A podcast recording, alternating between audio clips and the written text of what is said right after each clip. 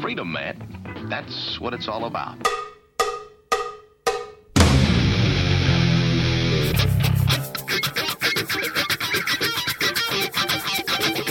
You've got to groove on freedom, like the good book says.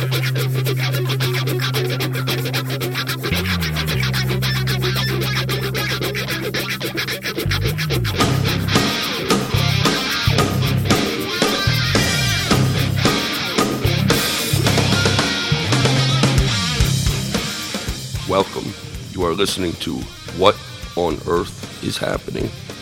This show will discuss the topics of human consciousness, mind control, natural law, the occult, and all issues that affect the freedom of the people of Earth. What on Earth is Happening will endeavor to shine light upon the darkness of our world and to offer empowering solutions to the problems we face as humanity approaches its critical moment of choice. And now, here is your host, Mark Passio.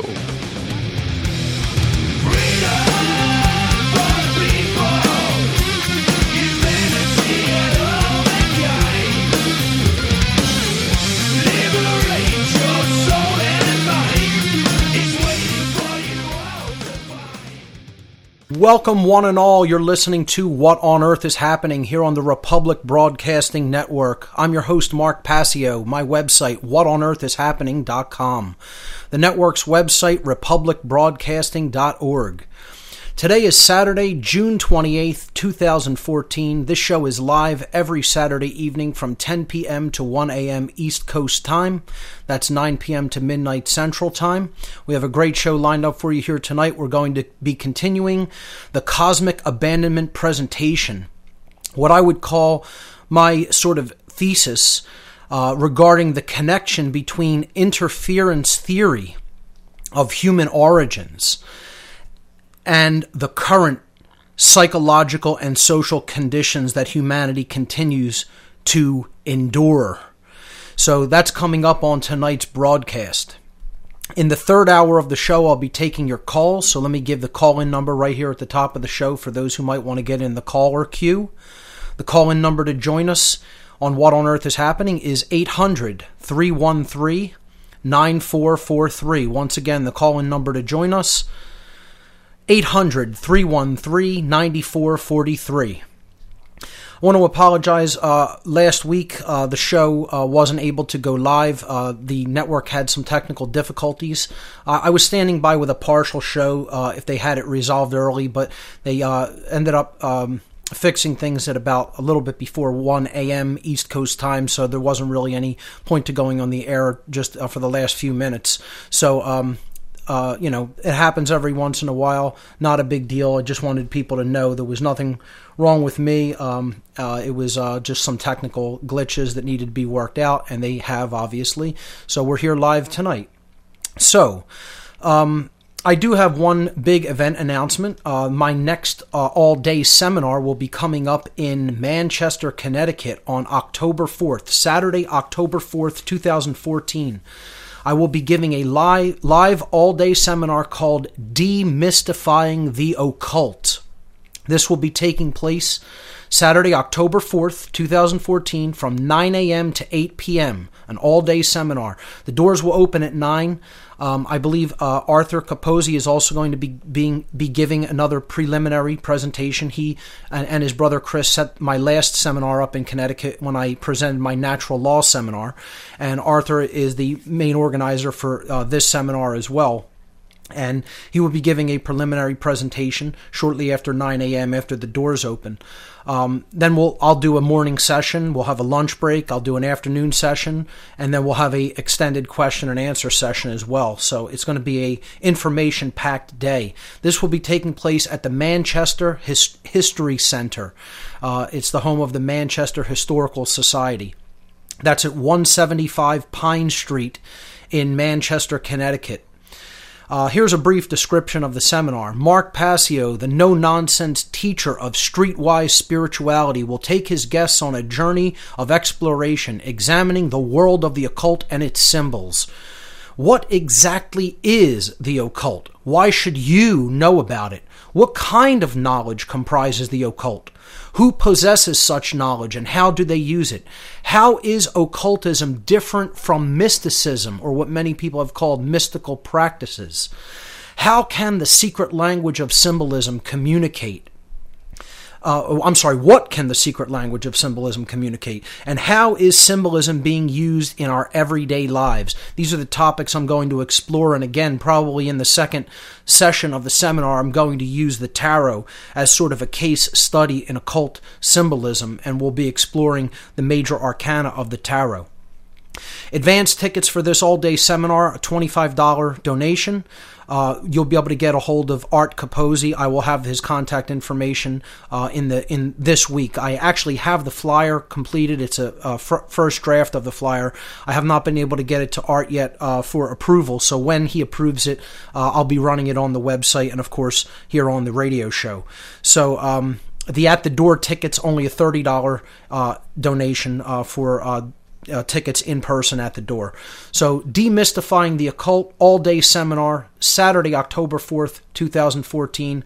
I uh, hope a lot of people can make it. If you're in or going to be in the uh, Connecticut area, or really anywhere on the northeast coast of the United States, try to make it out to this seminar. It will be very informative and you'll meet a lot of like minded individuals. So that's my uh, main event announcement. I want to let people know there is a support donation button on the whatonearthishappening.com website. If you feel you've gained value from the information that I have presented uh, here on this radio show and shared on my website, uh, you could feel free to make a voluntary donation to help support my, my continued work. Uh, there is a button on the left hand side of the whatonearthishappening.com page to do just that. So, I want to direct everyone's attention to uh, the radio show page of the whatonearthishappening.com site. Uh, all, as always, when I do a live show, if there are images associated with the show, they are posted there uh, in numerical link format, uh, like a slideshow presentation, underneath the live player for the broadcast. So you could follow along with the uh, topics and ideas that I present here on the show with slides. So, um, this is a, an extended version of the Cosmic Abandonment presentation, which I gave originally back in December of 2013. And uh, I'm giving it in an extended format here on the show. And I've I uh, already uh, did a couple of weeks uh, in relation to this presentation, and we ended up on slide number 34 is where we left off. We were essentially talking about all of the ancient uh, traditions and the ancient um, cultures that talked about non human entities' involvement with the human species. And they described them in many, many different ways. They had um, many different ways to describe in their own language what they were witnessing. And again, these people were witnessing technologies that they didn't understand. They were witnessing beings that they didn't understand and could not relate to, that were so far in advance of intellect to them that they, you know, looked at them as supernatural entities. And we talked about all the different cultures that uh, discussed these beings in their written histories and, and their accounts. From the Sumerians, the Akkadians, uh, the Babylonians, um, the people of the ancient Middle East, um, uh, biblical lands, um, the people of the Indus Valley traditions. Uh, the, they, these stories were in the Vedas. Uh, they were in the uh, uh, other ancient Indus Valley tradition books like the Srimad Bhagavatam and the Mahabharata, uh, the Ramayanas. They they were talked about by the African tribes such as the uh, Zulu and the uh, the the Dogon people, uh, the Norse uh, poetry like the Eddas talked about them, even into the Mesoamerican regions and uh, into uh, South America. You know, you have the Mayan Popol Vuh, you have the people of the Inca tradition, and they all talked about gods that had come from the sky, God gods that had come from outer space. In many of these different languages, you didn't have a you had different words uh, to describe sky from the deep sky, when they were saying gods from the sky in their in all of their languages, they always meant the deep sky, which really translates in modern language as outer space from beyond Earth orbit. That's where they had in all of these accounts talked about that these beings came from. And they called them many different things. They referred to them as supernatural entities because they thought that they were literally gods. And whenever I talk about the word gods here, please realize it's lowercase. Okay? We're not talking about the God of creation here. We're talking about um, beings that are referred to as gods, but gods with a small g, most cer- certainly.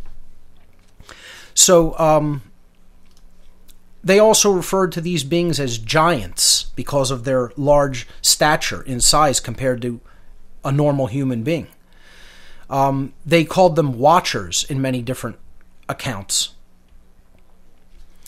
Um, you know, these beings who literally watched over humanity and were, um, in many ways, keepers of human beings, because really that's what they were. If we're to be honest about it, they were our keepers. They were our creators and our enslavers, as we're going to get to in this story that I call the story of the ancient human past.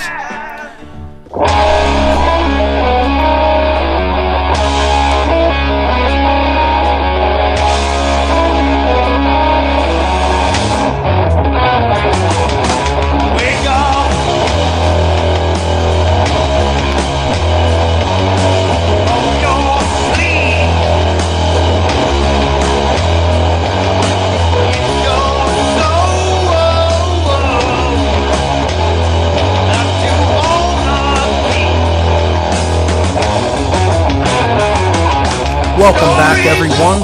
You're listening to What on Earth is Happening here on Republic Broadcasting. I'm your host, Mark Passio.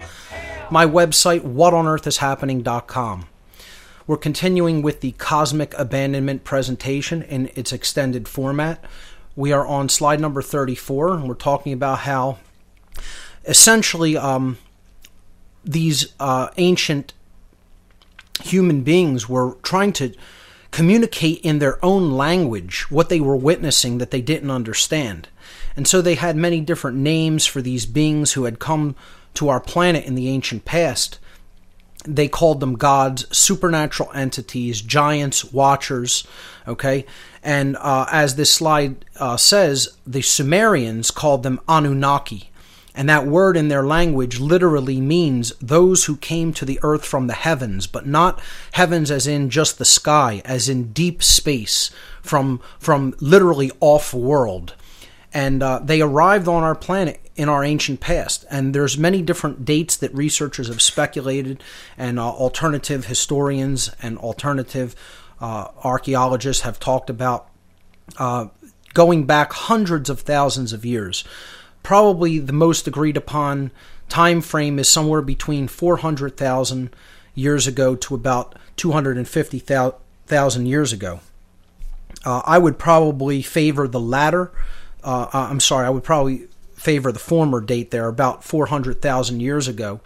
Um, and this this extended story that I'm going to be telling, this generalized story about human origins and, and the events that took place in our ancient past, is uh, put together from different Sumerian and Akkadian accounts. And what we're really talking about here is precursors to the biblical tradition that went into much greater depth and detail uh, regarding the accounts of what they had witnessed. And then in the biblical texts, these accounts get watered down. A lot of detail is left out, and uh, you know you don't get the you don't get the real underlying gist of the story about what happened that's very fragmented by that point. So that's why I'm essentially going to use some of the Sumerian accounts as the reference material to tell the outline story. All right, and then we'll go into detail later and we'll look at actual parts of these accounts and we'll look at um, detailed aspects of other accounts, the Indus Valley traditions, the Norse myths, etc. You know, uh, even Greek mythology. Um, and we'll go into detail regarding this. But again, this presentation is intended to be a general outline and starter material to get people uh, to understand the general idea of what happened and then to kind of whet their appetite to do further research on their own. And I'll be talking about uh, other researchers as we go along that you could, um, you know, read into their work or watch their videos or DVDs, etc. So um, let's continue with this generalized account. Um, these beings came here for resources. And again, it's often debated what the resources they came here for were. A lot of researchers say it was gold. And that gold has some kind of properties that we still don't really understand why they wanted it. Some people have speculated that it could somehow help to repair their dying atmosphere and it was going to reflect a certain amount of their uh, star's sunlight into space. I don't know whether that's true or not. Okay, I tend to not really think that it was just about trying to put gold into their atmosphere, but uh, some researchers have speculated that. Uh, I think gold has properties that again human beings don't really understand what it is. It's some sort of an eternal substance it would seem that you know really no, no matter what you do to it it can't be destroyed. Um, you know it it could lay at the bottom of an ocean for hundreds of thousands of years never tarnish never degrade. Uh, it's not it's pretty much unlike almost any other substance on the earth in that regard. Um, so I do think that they came here for gold, but I don't think it's for just mundane purposes for what they were doing with the gold. Maybe they used it in that ancillary capacity as well, but uh, I think they were that this that gold, the so-called intrinsic value of gold, which it does not have to, to human beings in a non-technological society. Okay, now to, in today's world, it has intrinsic value in computing applications, in technological applications, of course. Uh, gold as a precious metal is certainly used in computing technology. But to a people who are just, you know, living, you know, in a non technological culture on the land, gold is not going to be anything of with intrinsic value. And the people who say it just has intrinsic value inherently uh, are under mind control when it comes to money these are believers that in the religion of money and think that you could either eat shelter yourself or clothe yourself with gold because that's what intrinsic value means okay? Uh, if you can't eat it if you can't shelter yourself with it if you can't um, defend yourself with it in some capacity it doesn't have any intrinsic value okay for survival purposes on the earth. So the, these beings knew that there was more than meets the eye, literally, when it came to gold. And I do think that they were here for that. Uh, and because the accounts specifically talk about the mining expeditions that they put human beings to work in. Uh, and, you know, they, they wouldn't have done that. They wouldn't have gone through such enormous trouble to mine, smelt, and, and refine gold if it didn't have some kind of intrinsic value to them. And I don't think it was just for monetary reasons. I don't think they used any money. I don't think they had a monetary system. I think this had some kind of a property when you ingested it or when you uh, performed some kind of chemical operations upon it that enhanced intelligence, enhanced creativity, enhanced health, etc. And we can get into all of that. We could talk about monoatomic gold, etc. We could talk about the usage of the pharaohs in Egypt regarding gold, specifically monoatomic powder gold. But uh, that'll be for another discussion. Um, but I want to continue with this general outline. Their mission was led, the mission of these beings to come here for resources and, and uh, uh, procure these resources to bring back to their world was led by two brothers. Now, again, the names aren't as important. These are the names that are used in the Sumerian tradition. But I don't even even specifically like to look personally necessarily look at these as just single beings. When you talk about these beings, I almost look at it as factions of these whole beings, of the, the this group of beings. Okay? So one brother was named Enki and one was named Enlil, according to the Sumerian texts. And they were royalty from where they came from, because the planet where they came from had a tradition of kingship and a hierarchy of rulership. They were the sons of the king of their home world, which his name was Anu, A N U. Uh, when I go forward talking about this topic, in a lot of ways, I look at Enki as a faction of these beings. There's the Enki faction of the um, extraterrestrials or non human entities, if you will, the Anunnaki. And then there's the Enlil faction, okay? There are beings that had aligned themselves with a specific kind of worldview when it came to the earth and what they were doing here. Okay, so and you'll understand what I mean by that as we go deeper into the story. But for now, let's simply look at them as two brothers. They were royalty where they came from, and they were the sons of the king. So you could look at them as princes. Um, moving on to slide number 35 and continuing this account, they came to the earth approximately 400,000 years ago and they started to procure these resources that they came here for, namely gold. Now, if anybody knows anything at all about gold mining, it's incredibly intense work. Okay? You have to go deep into the bowels of the earth. It's treacherous con- conditions. It's difficult work. All right? Uh, very, very dangerous as well. We'll continue this on the other side. Stay with us.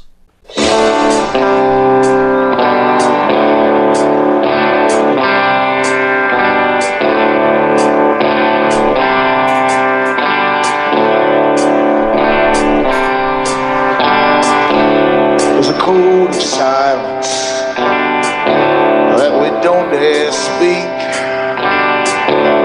There's a wall between us and a river so deep.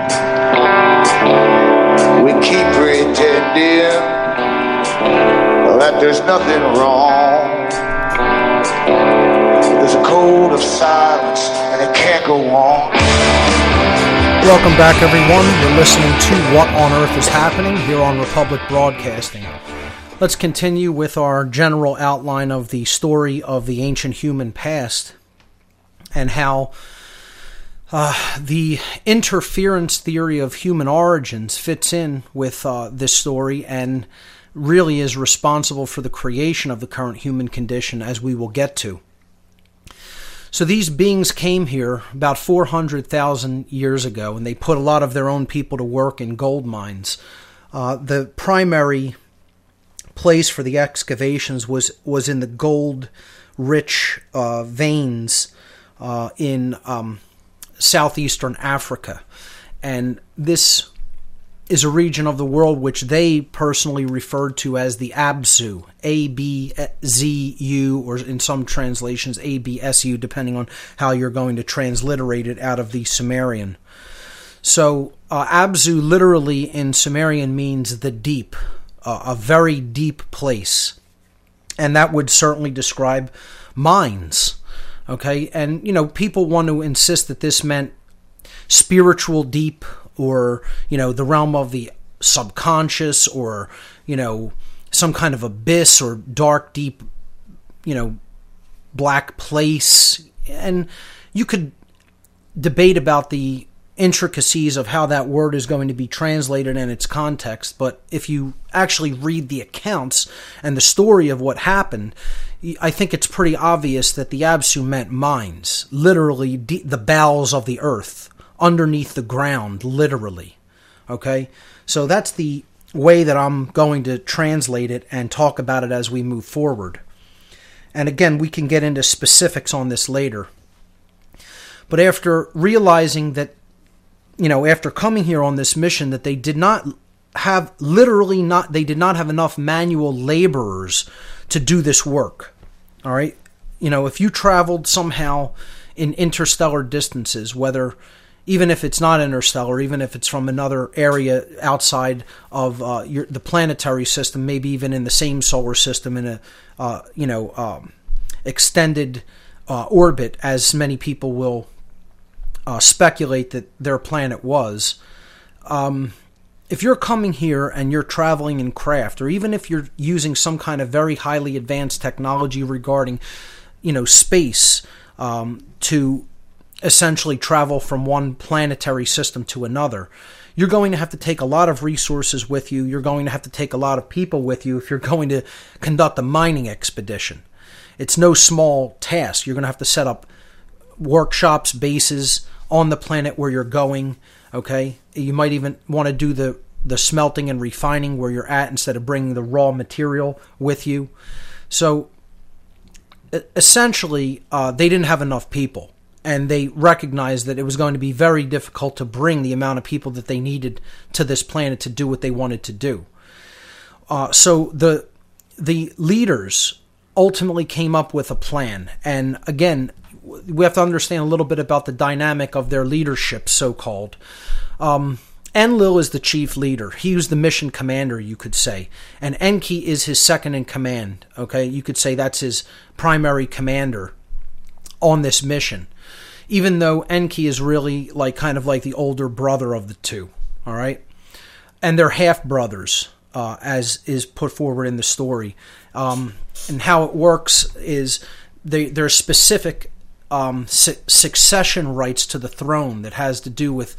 Um, the uh, uh, how the the uh, father essentially um, married, and it has to do with uh, maternal lines. Okay, so essentially, Enlil is going to inherit the throne when Anu passes.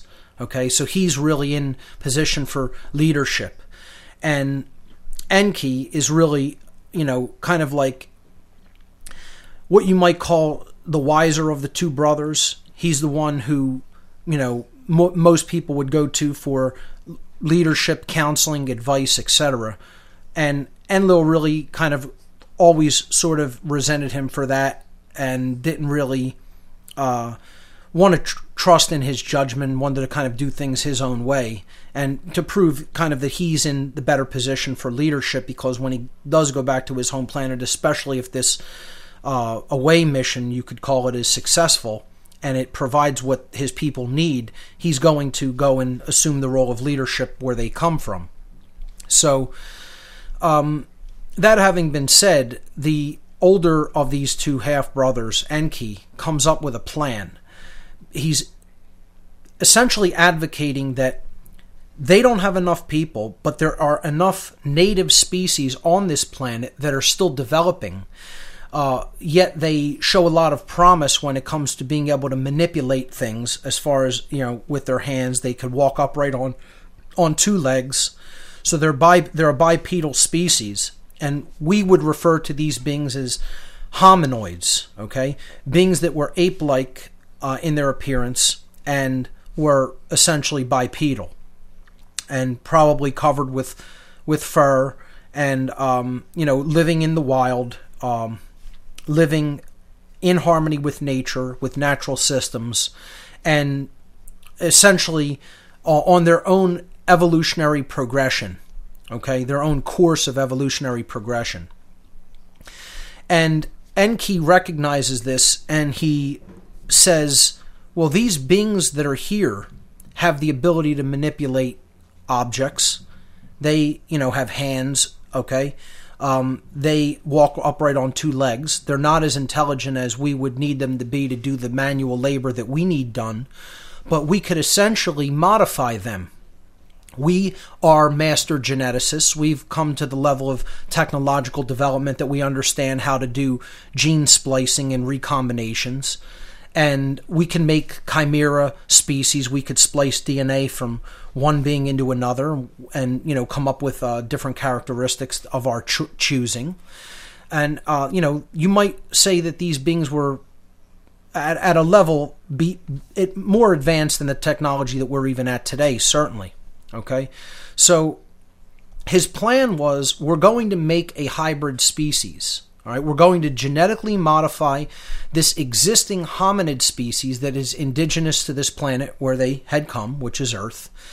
And we're going to use the modified species that we create to do the work that we need done. We're going to put them to work in the mines as kind of like chattel, okay? You know, like we would use cattle uh, to or, or uh, mules or uh, horses you know, here as humans do today to, to do different types of uh, laborious tasks for them. Okay, a beast of burden, you might call it, right? they are going to make a hybrid species and use them as a beast of burden. Okay, so first of all, just even looking at this on its face, it's immoral. Obviously. I mean, for anybody who, you know, just looks at this from a perspective of they don't care about the natural evolutionary development of these species. They don't care about their freedom. They don't care about what course nature has intended for them. No, we're just going to do what we want and, you know, modify them to suit our purposes. So right right off the bat it's immoral. And you know, you hear a lot of apologists for this Enki faction of beings or this being Enki uh, because of how he viewed his creation. And right off the bat, I just want to say I don't see any good or side to these beings at all. Okay, um, they everything they did was immoral on its face. Okay, there is no good guy when it comes to this. What, just because Enki later looked at the humans that he had made, the pathetic creatures that he had created, that were a slave species to his people, and looked at them with pity and thought that they were so horrible that maybe he could start to teach them and bring them up out of their total ignorance and barbarity, you know, that somehow that makes him the good guy for taking pity on us like that when he was the one responsible for putting us into that condition to begin with? You know, that doesn't make him good. Uh, you know, and you could say, okay, people change and they can repent of their old ways, and the deed was already done. You know, so I can understand that aspect of it, but you know, don't paint him as you know holier than thou, as some people do. You know, when it comes to, I guess, when it comes to looking at their the alternative, the Enlil faction, or you know, Enlil as a being, uh, he does seem good next to him. But I'm trying to put put this back to square one and say from the very beginning how these being, beings came here and, and behaved was immoral on its face. And it shouldn't be looked at it as any in any other way, really, for people who understand natural law. Um, so I, I'm going to summarize the essential plan that he laid out in the next slide.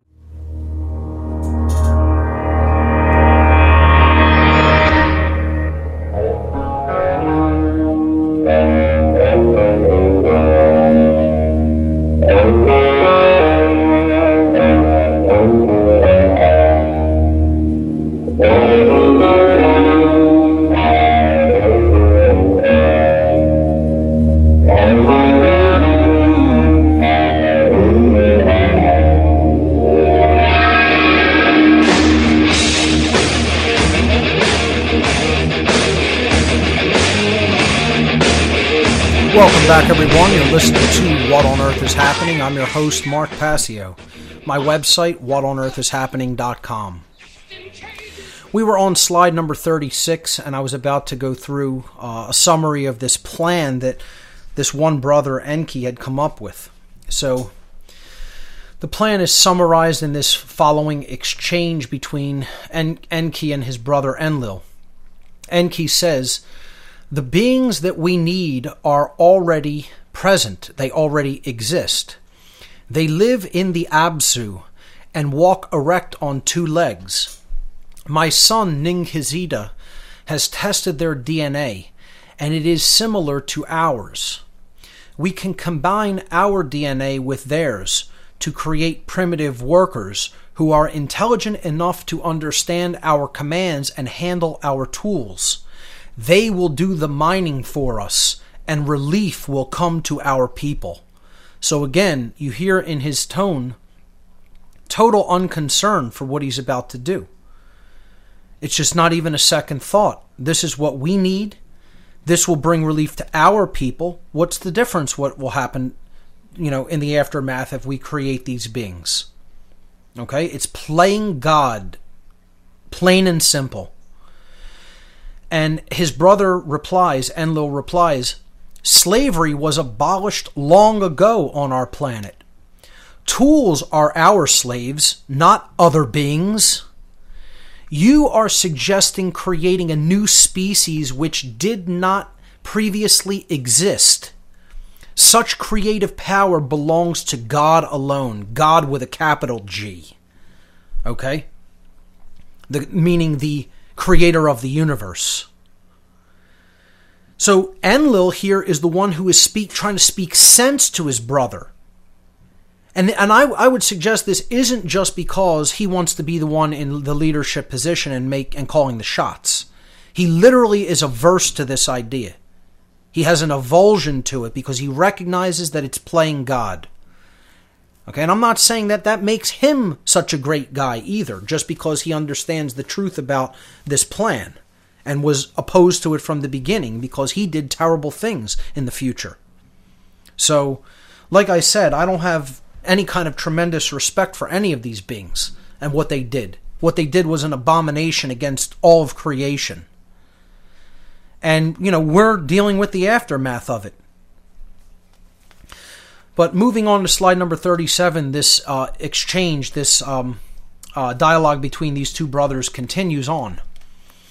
Enki says back to Enlil, he says, They won't be our slaves, they'll be our helpers. Oh, see, he's rationalizing it already. They're not going to be slaves, they're just helpers. we will not be creating a new species. We'll just be taking one that already exists and giving them more ability by making them more in our image. See, see, we're just modifying them. We're, we're giving them more, more better traits, better characteristics. We're going to make them a little bit more like us because we're so wonderful. Don't you know? You know? I mean, it's unbelievable where this guy's head was at. So, continuing, he says, This can be achi- achieved with only slight changes to their DNA. Only slight changes, slight modifications we're going to make. Right. His brother replies, This is not to my liking, and it is forbidden by our mission plan. Our purpose was to obtain gold, not to play God. So he's trying to tell Enki from the beginning one, we're playing God, and that's not morally right. And two, first of all, our actual mission plan that we were sent here with uh, to do specific tasks, this isn't in the mission plan. This is forbidden by, by the mission plan to mess with the other species living here. So the Anunnaki uh, on Earth, you know, couldn't come to an agreement regarding whether to go ahead with this plan or not, and so they sent the matter back to their home planet to be voted upon.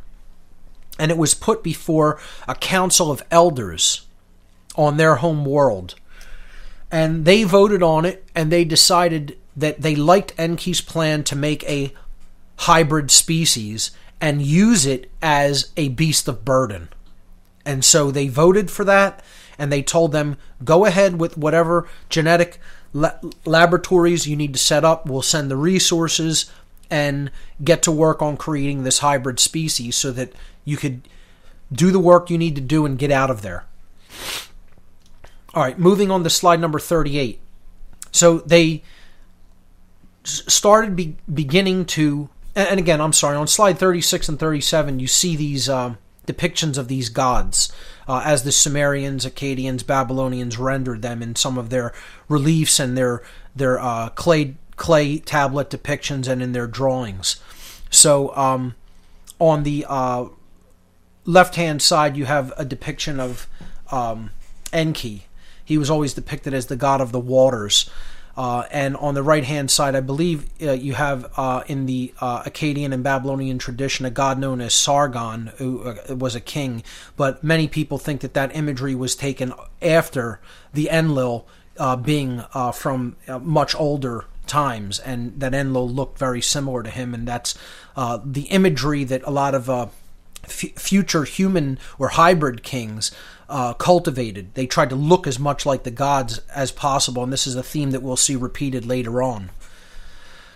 Uh, just briefly moving back to slide 35, I just wanted to briefly talk about the image there. Um, uh, you, you, see again Enki standing on this um, like kind of a mount with a tree growing out of it, and uh, there's other Anunnaki beings always depicted with these conical caps. Okay, and um, you'll you'll see another being in the mine. He has like sort of a pick in his hand, and you know there's fumes rising up out of out of that deep pit, and um, that was the Absu. This is a depiction of the realm that they called the Absu, which is a mine. And Enki was always depicted as god of the waters. Okay, whenever you see a flowing flowing water trail with fish around it, that's Enki. Okay, uh, he was considered the lord of the earth and the waters, and this is very important going forward because the control system is based on water. It's based on admiralty law. It's based on the law of the seas. Okay, these gods are venerated as coming from the sea. And we'll talk about why that may be, because I think that they may still have bases on this planet that are under the sea. That's why they're not anywhere where human beings are at, if there are any of them remaining here. Again, I talk about in this presentation, to a great extent, the vast majority of them are gone. And, you know, the evidence that they're gone is that you don't see them around. You know, uh, we don't see them present in our society. They're obviously very hidden if any of them are still here. And I believe the ones that are really uh, still covertly controlling things from behind the scenes are have bases deep, deep, deep in the earth and deep underneath the sea. And we'll we'll get to that and we'll speculate about that later. And again, like I said, this whole section of this broadcast uh, of uh, and the the uh, last couple of radio shows that I've done, the future many shows that I will do, are going to contain speculation. Uh, like I said, I've joked that we should call the show, you know, for the time being, "What on Earth may may very well have happened on Earth." Okay, so speculation is going to be part of what we do to maintain an open mind and to look at the possibilities here. All right, so but this relief clearly shows what they talked about as the Absu on slide 35 here. And, um, you know, you see these beings uh, basically conducting some sort of a, uh, ceremony uh, near one of the openings to these mines. So, uh, moving forward again now, where we're on slide 38, um, they began going to work to try to create these genetic hybrids these uh, a chimera species, if you will, crossbreed between themselves and the indigenous hominid creatures that were already living here on the earth, and certainly living in uh, the on the continent of Africa and in the ancient Middle Eastern region, probably living all over the planet. But uh, again, um, certainly uh, there were concentrations of them in southern Africa. So whenever you um, you see clay vessels when they depict clay vessels, and there's pottery, okay, and there's waters being poured, and there's uh, you know kilns being fired, etc. They're not making pottery in these depictions. These are the Sumerians' representations of their genetic laboratories. And we'll get back to that on the other side of the break. We don't need no thought control. No dark sarcasm classroom.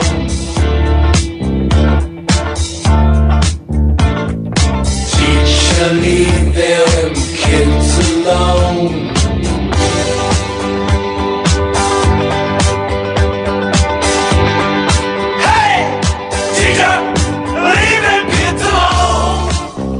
Welcome back, everyone. You're listening to What on Earth is Happening. We're into the second hour of tonight's broadcast.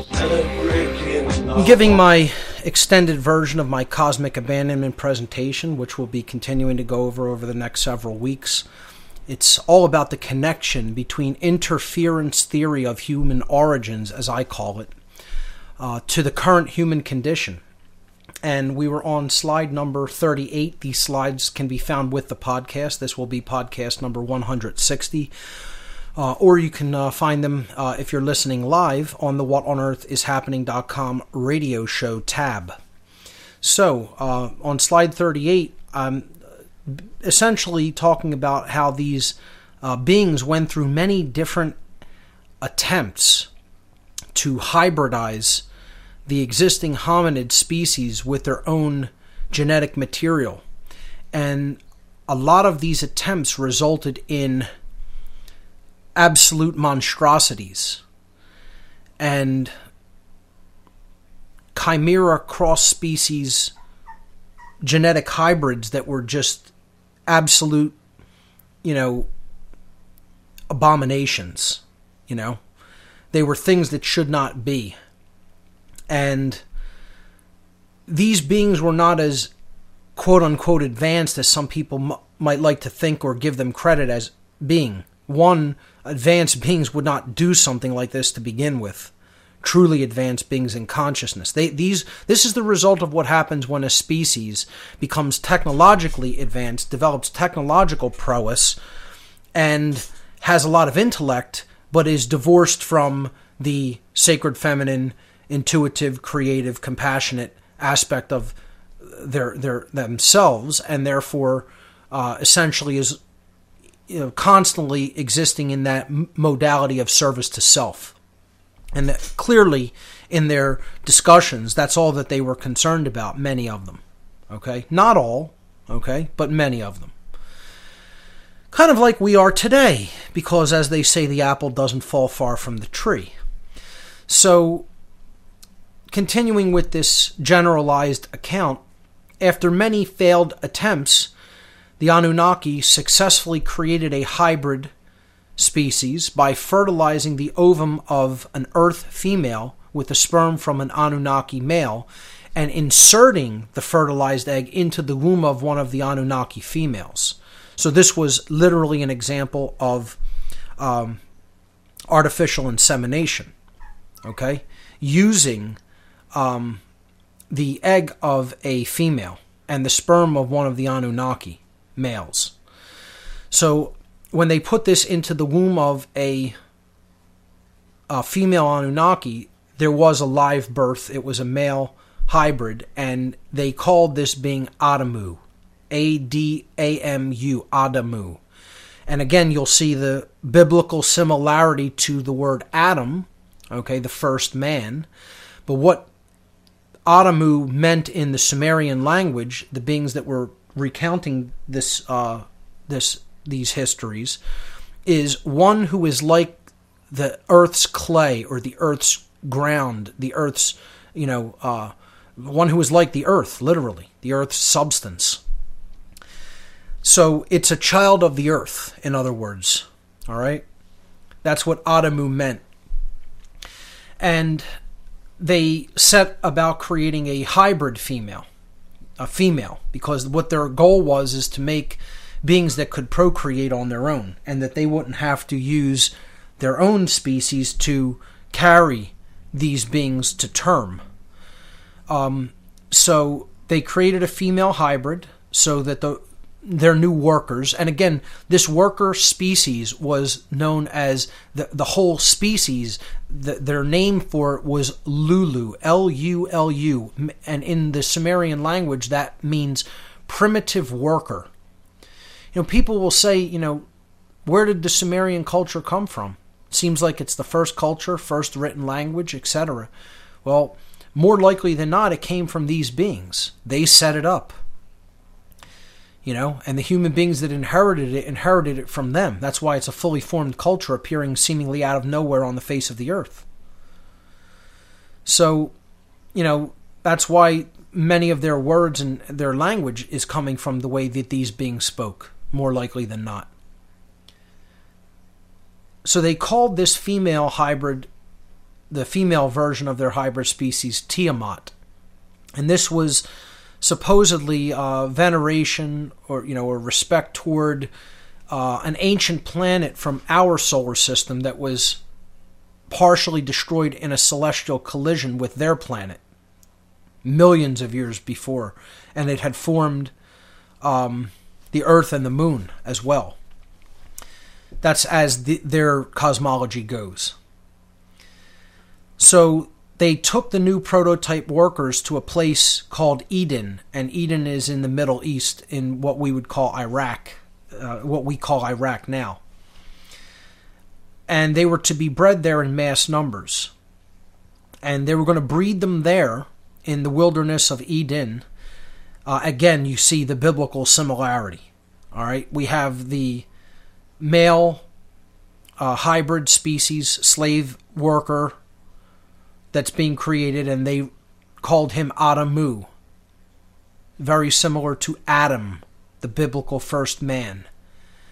And then they put their new prototype genetically crossbred workers in a wilderness known as an untouched wilderness area, okay, free of their bases, free of their technology that they called Eden, E D I N, very similar to the biblical garden or untouched wilderness area known as Eden, E D E N. Okay, same phonetics involved, just the changing of a vowel. And that's this is no coincidence because the stories of the biblical from the biblical texts are a recounting with much less detail, okay, with a whole lot of details stripped and taken out of these Sumerian accounts. So they were going to breed them there in mass numbers by letting them pro- procreate.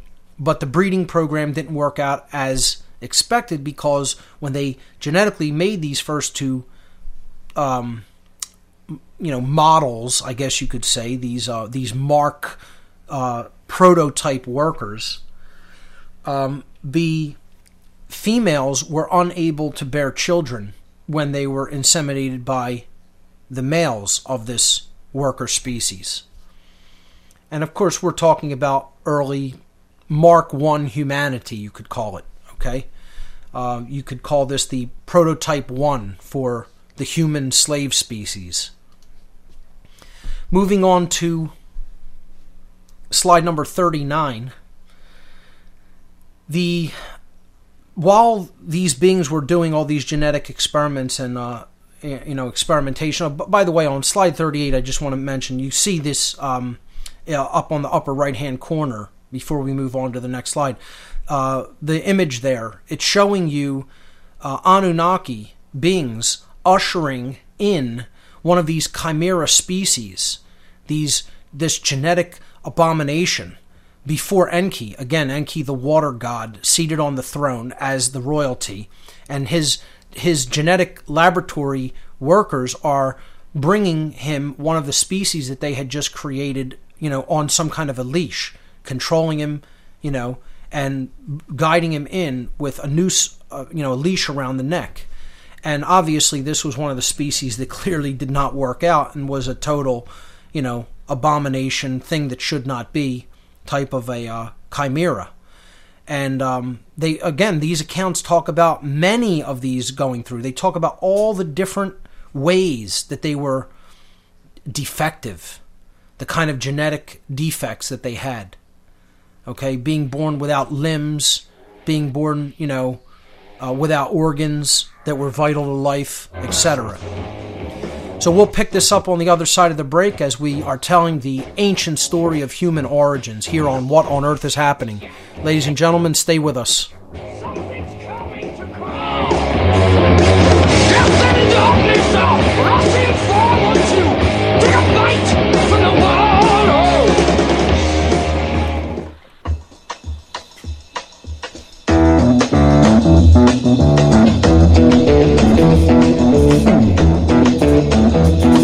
You know the day destroys the night, night divides the day. Try to run, try to hide, break on through to the other side, break on through to the other side, break on through to the other side, yeah. Welcome back, everyone. Let's continue with slide number 39 in the Cosmic Abandonment Extended Presentation. The um, while this genetic work was being conducted, as these ancient accounts tell the tale, the workers in the mines um, that were, were populated by the uh, off-world beings were their their patience was running very thin. They were running out of patience and they were on the brink of mutiny against their own species. Because they had been put to work in treacherous conditions for long extended periods of time on a alien planet that they didn't want to be on, that were the conditions were hostile to them, you know, and that they were put in, you know, basically brutal working conditions that they were not used to. And they wanted relief from those conditions, and meanwhile, they're telling them, well, you have to continue to do this work and mine until we have this problem under wraps that we could get these beings into full production, okay? So we could pop out enough of them where they could relieve you of your duties. And Enki came up with another part of the plan. He wanted to have his son, who was the main geneticist, his name was Ninghazida, uh, sequence the entire genome of the new Lulu worker species, uh, of the Adamu, the male variant, and the Tiamat, the female variant, to determine exactly what was wrong with their genetics uh, as to why they couldn't procreate. So, again, you could look at this as a tweaking of the genetic coding or the genetic hybridization that needed to be done because as they existed in their current form, as they had made them initially, they would not be able to procreate procreate on their own. So they needed some other gene spliced in with their genome from the Anunnaki in order to be able to procreate on their own.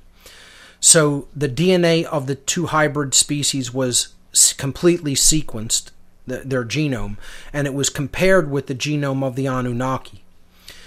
They discovered that the hybrids had 22 pairs a total of 22 pairs of chromosomes, but they lacked two chromosomes necessary to be able to procreate on their own.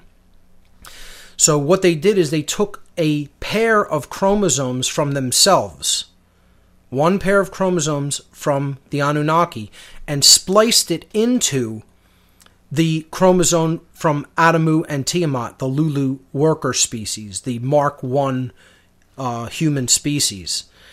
And that created a total of one new pair of chromosomes for a total of 23 pairs. And we'll see that there is evidence for this splicing in the actual human genome.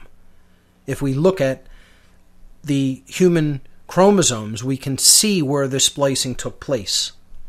And we'll look at that later. Moving on to slide number 40 this genetic manipulation is also described in the biblical accounts. Uh, I'm sorry, it's described in the following uh, Sumerian account. Um, Ninghazida caused a deep sleep to descend upon Enki, Ninmah, Adamu, and Tiamat. Ninmah is another geneticist of these beings that are, is stepping into the actual experiment and going to provide DNA. He extracted DNA, and again, this is referring to Ninghazida, the, the male uh, master geneticist of these beings. He extracted DNA from the rib of Enki and inserted it into the rib of Adamu.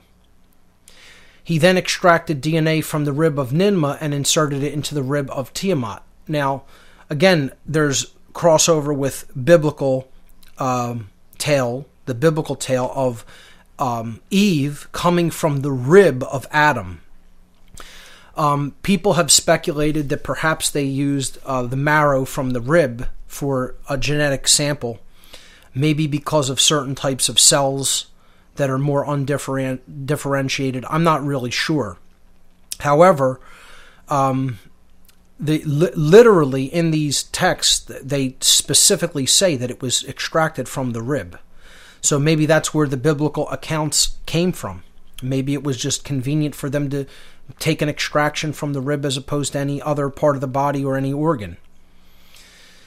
So he then awakened the four of them, of these beings, uh, Enki, Ninmah, Adamu, and Tiamat, and said to Enki, Two chromosomes have been added to their DNA. They are now capable of procreating on their own. So a pair of chromosomes was, was added for a total of 23 pairs, which we have now. And from that point on, they were capable of um, reproducing without, you know, having to have uh, any artificial insemination done on the part of the Anunnaki. The new hybrids were returned to the orchards of the Eden, where they became aware of their nakedness and their ability to procreate. Now, once again, this is the story of um, Adam and Eve in the garden, where they become aware that they are they don't have clothes, which is really nakedness is is, is an allegory. It's about that they are inadequate in, in comparison to the Anunnaki. They they don't have their abilities, they don't have their knowledge, they don't have their understanding. Okay, and their ability to procreate. Okay, and again, this could be about the knowledge of genetics. Okay, maybe the forbidden fruit is not just, some people have suggested it's knowledge of sexual procreation. Maybe that's not what he was forbidding them to understand, the God of the Eden. Okay, again, the, this isn't the God of creation that's being talked about in the Old Testament books. And once again, you could just just see that right off the bat in the name. The name is Elohim, given in the biblical text, referring to quote unquote God.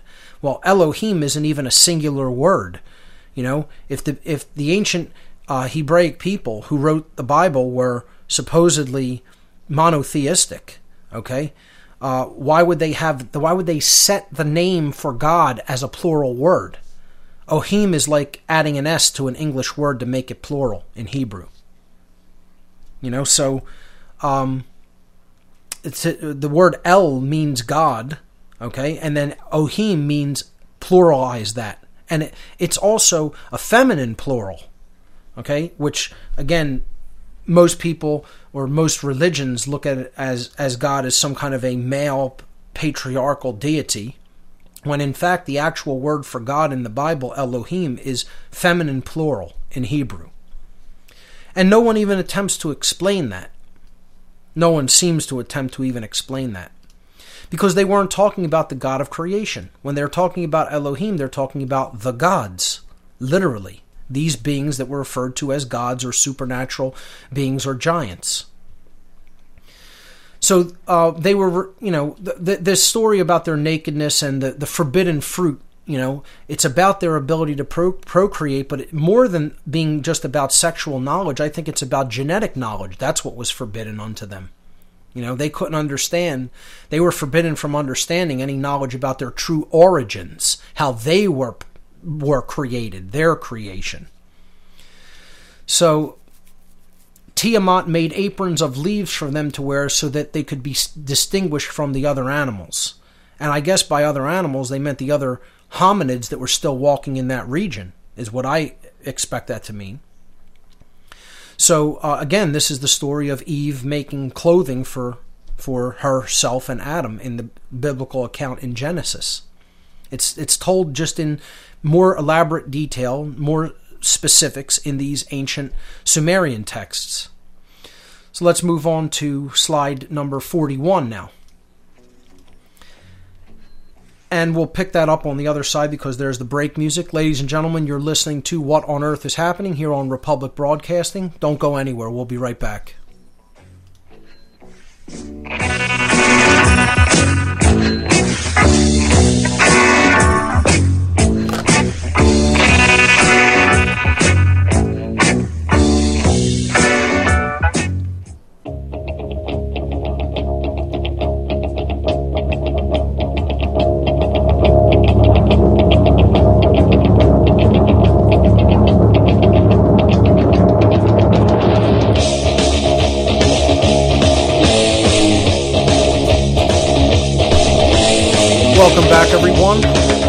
This is What on Earth is Happening. I'm your host, Mark Passio.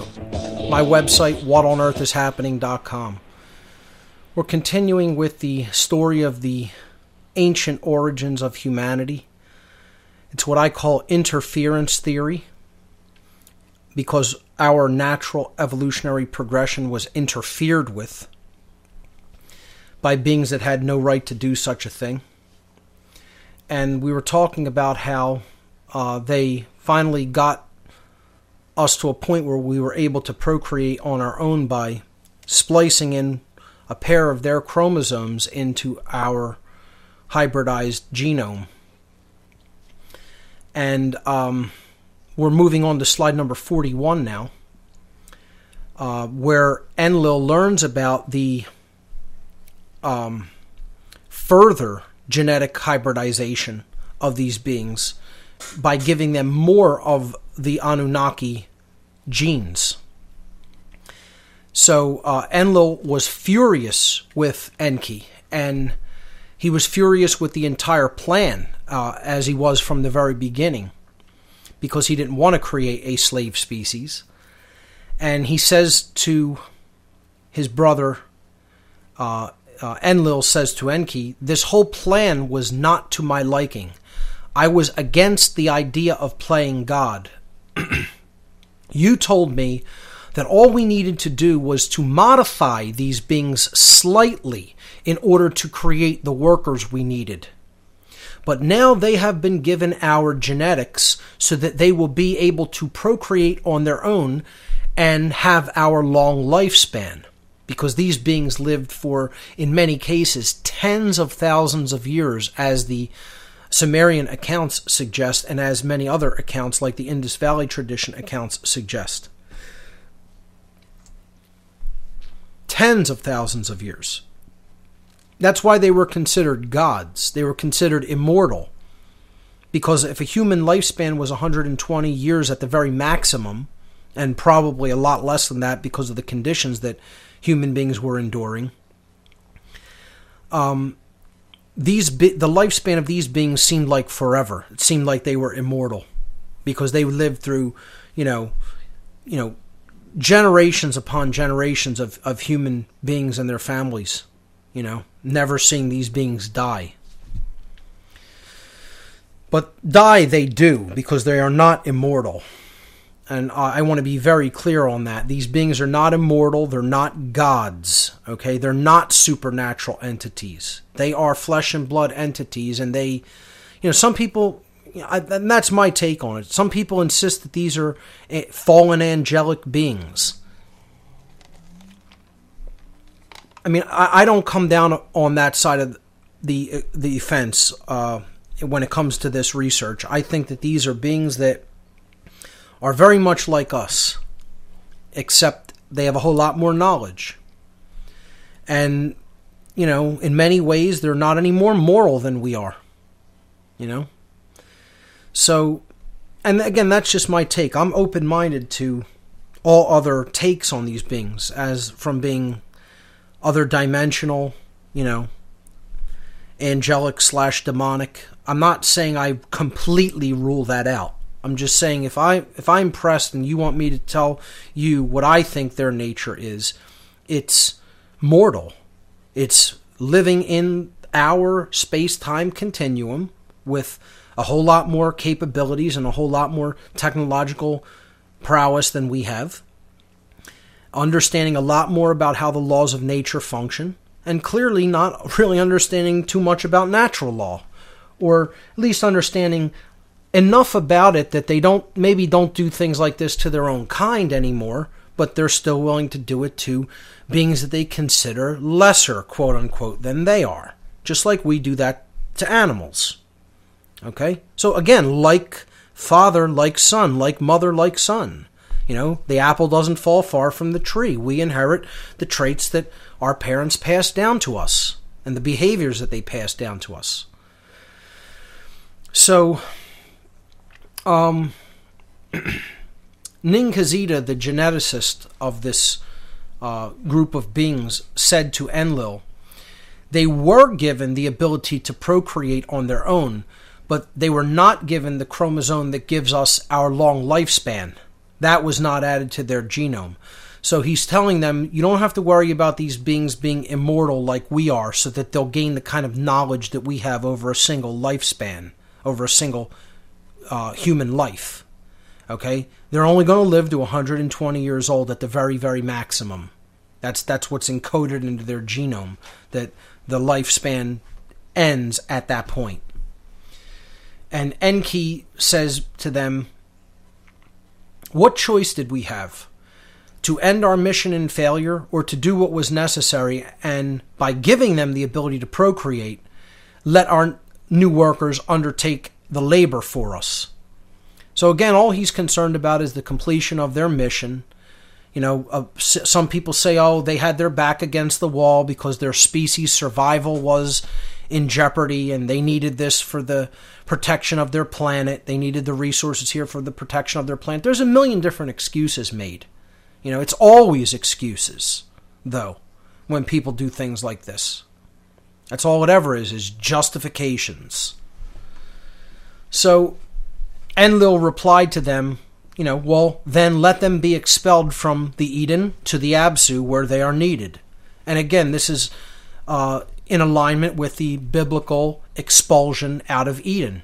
God is expelling these beings out of Eden and basically saying, now go and do your hard labor in the mines of Absu. Okay? Um, and again, it's it's not just about disobeying the just God and therefore being put out of, you know, a paradise into a hell. They were literally taking them out of a place that was paradisical and untouched by technology, by their technology, and as the the nature nature on this planet intended it to be, which was the conditions that they were being reared in, and then they were taken to a horrific environment to labor endlessly, sometimes unto death, for these beings that, you know, had infinitely more knowledge about how the universe worked and who came here simply to put these beings through, you know, uh, long periods of work as beasts of burden, literally. So there's two sides to this biblical expulsion from Eden. You could look at it allegorically, you could look at it literally. And I think, you know, there is a literal side to this. And then the allegorical tale of if you don't live according to natural law, the laws of the actual creator, yeah, you will be expelled into a hell world of your own making. You know? But I don't think that's what we're really talking about here. It's a way of interpreting it. Um, so moving on to slide number 42, where uh, oh, and by the way, uh, let's just briefly look at this the image on slide 41. Again, you see this kiln or urn of some type with a tree growing out of it, and you know I neglected to really look at some of the imagery on the last couple slides. Let's move back to slide 39 and look at the imagery because it's very important and it it sets up the imagery on slide 41, which I want to talk about on slide 39, you see a, uh, a bas relief of uh, some Anunnaki uh, gods of the Sumerians, kings of the Sumerians, and they're all pointing to a tree. Okay, and the tree is expanded. Okay, and uh, there there's a, a winged I- image or symbol over the tree. All right, and what this depicts is the genetics laboratory. It depicts the geneticists working with the life essence. They called it life essence and they meant DNA. They were basically sequencing the genome, expanding the DNA, the base pairs. And that's what you're seeing here. The ladder of DNA or the spiral of DNA is the tree. They that's their imagery for it. Okay, we look at it as a double helix spiral. They looked at it as a tree when the base pairs were expanded okay, or, or, or broken apart. And that's what you're seeing in the middle there. Okay, they called it the tree of life. And then the ancient Kabbalistic tradition from where the ancient Hebraic traditions come out of, you know, they have a tradition regarding the tree of life as a system of correspondences for the, the self. So, um, this is depicting these so called gods, okay, performing genetic experimentation. All right and um, their, their symbol is that winged disc symbol above. That was the symbol for the Anunnaki by the Sumerians. Whenever the Sumerians were referring to these beings, they often used that winged disc uh, as their symbol. So, we'll pick this up on the other side of this break. Ladies and gentlemen, you're listening to What on Earth is Happening. Stay with us.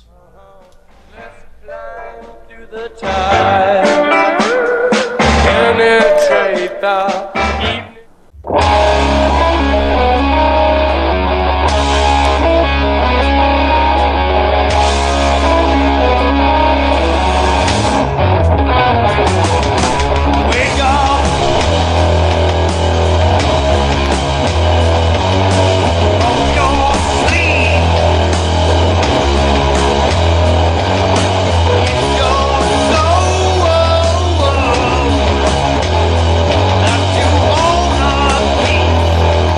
Welcome back, everyone. This is What on Earth is Happening. I'm your host, Mark Passio. We're continuing with the ancient, fragmented account of human origins as connected with the visitation and interference of beings from elsewhere. A difficult pill for many people to swallow when it comes to the research about what led to the current human condition but absolutely vital and necessary to understand. And we're going through this generalized account. And I think what I'm going to do for tonight's show, I know I said I was going to take calls in the third hour. I think I'm going to just keep going with this story and hopefully try to get through it uh, and uh, uh, forego calls for at least this one show. And uh, we could pick up calls on uh, next week's show. I hope people aren't too disappointed about that, but I think that this material is uh, important enough that I want to uh, try to uh, continue to present as much of it as possible, at least for this week. Okay, so let's continue with uh, slide number 44 we were on to. Uh, I'm sorry, uh, slide number um, 42. So after the expulsion from Eden, um, actually, I was preparing to go back to 41 before the break. So 41 uh, shows again this tree, uh, the image on uh, 41. You see Enki seated there on his throne, overseeing the operation, uh, and one of his geneticists again is um, uh, putting waters into this fount uh, in which the tree is planted, and this represents the vessels that they use to do genetic experimentation, what we might call test tubes today. So um, the thing he's pouring in there is genetic material. The tree represents DNA. It's the tree of life, hence the codes that make up uh, all of life, you know, and uh, code for different behaviors and characteristics and traits. So um, now that I've br- briefly outlined some of the symbolism, you'll you'll see it all over when you look at these beings. Uh, when you look at the uh, traditions that talked about these beings and tried to um, preserve uh, accountings of the histories that they had seen and undergone uh, in these ancient cultures, the the tree of life as a genetic symbol is constantly recurrent.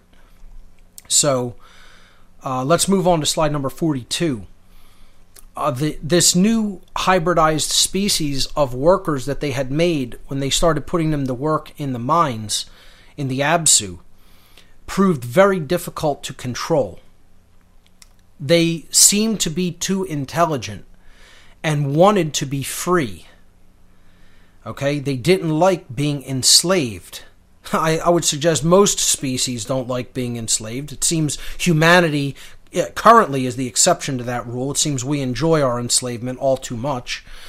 But, um, you know, perhaps covert enslavement is really enjoyed by us, but, you know, overt enslavement we kind of recognize, at least.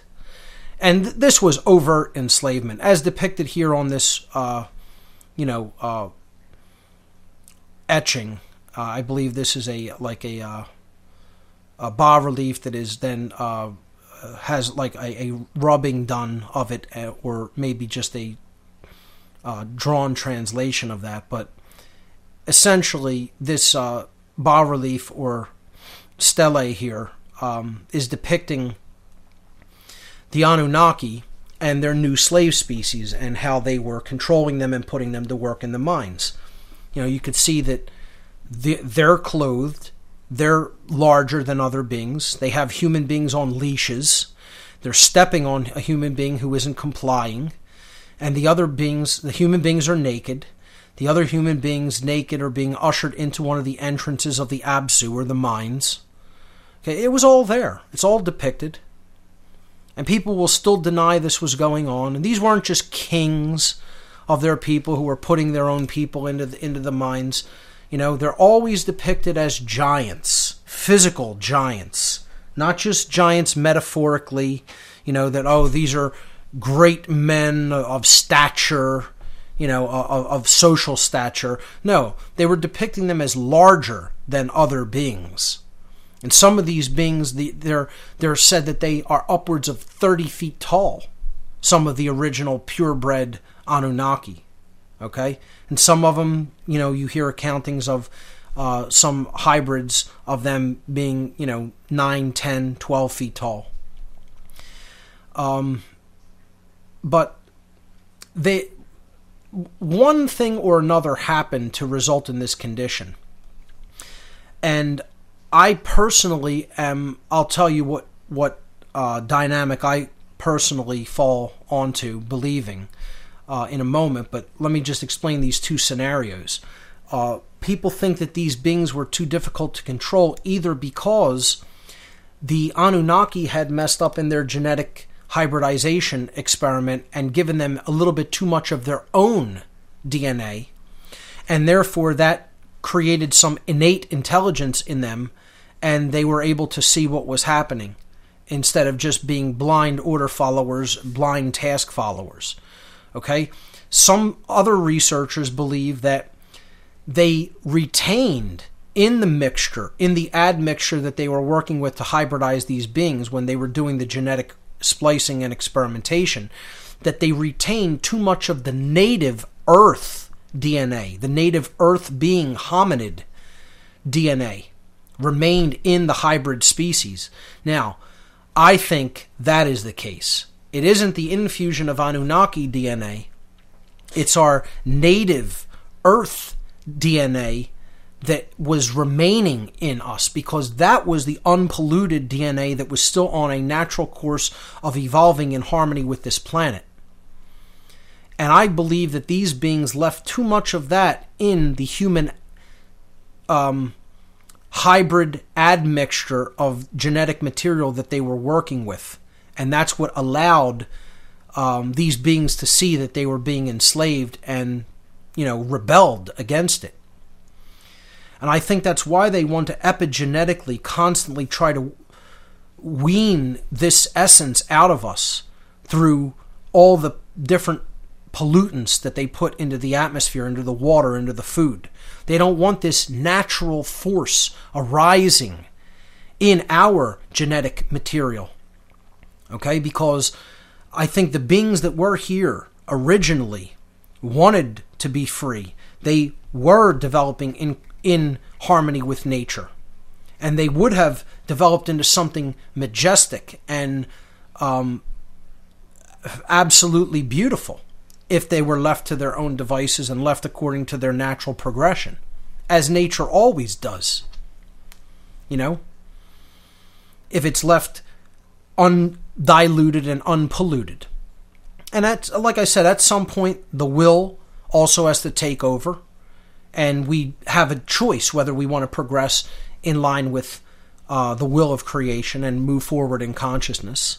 That's always a choice, but I think there is an innate quality in the earth hominid beings that was powerful and special, and that's what was too much of that was left in this admixture when they were creating these beings, according to my belief and my research.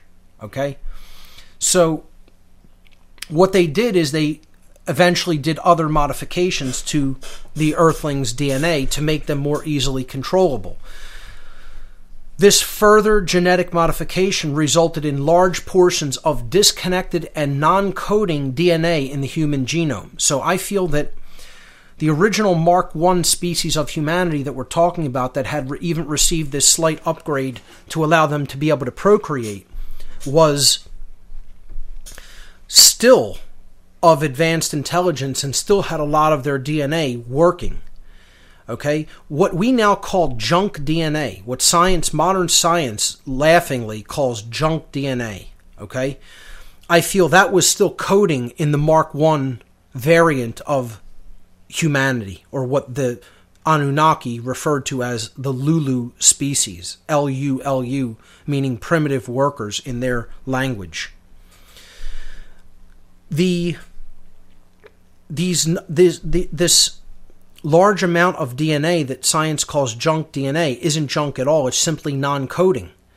Okay, so it's somehow been disconnected from doing what it was originally intended to do. And we have no idea what capabilities that codes for. We have no idea what kind of innate intelligence that codes for. You know? This process of further degrading humanity.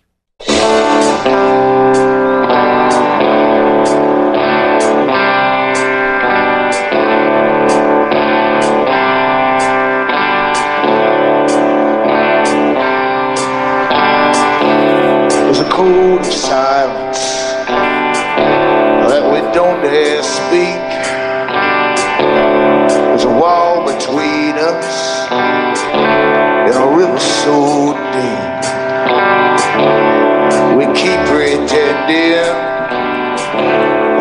nothing wrong. There's a code of silence and it can't go on.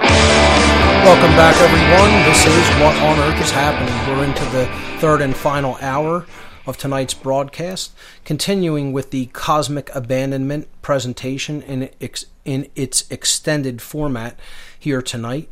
We're on slide number 42, talking about once the these other beings recognize that the hybrid race that they created as a so called primitive worker was too difficult to control, they did another genetic modification upon them to disconnect large portions of their DNA. And this was kind of like a almost like a death knell for humanity because you know we were physically fighting back against these beings while they were in our presence and didn't want to go along with their enslavement of us. And when they did this uh, further modification, um, it disconnected large portions of formerly coding DNA, and it also resulted in um, thousands and thousands of genetic defects in our genome. The human genome contains at least 4,000 genetic defects that aren't seen in other species on Earth. More than just about any other species on Earth. I think more than any other species on Earth, I believe.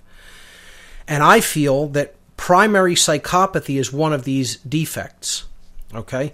I think when they did this further dumbing down, you might call it, this um, uh, disconnecting of genetic material that should code for certain types of innate intelligence. They created not only a lot of the physical defects that humanity experiences in the form of certain genetic illnesses.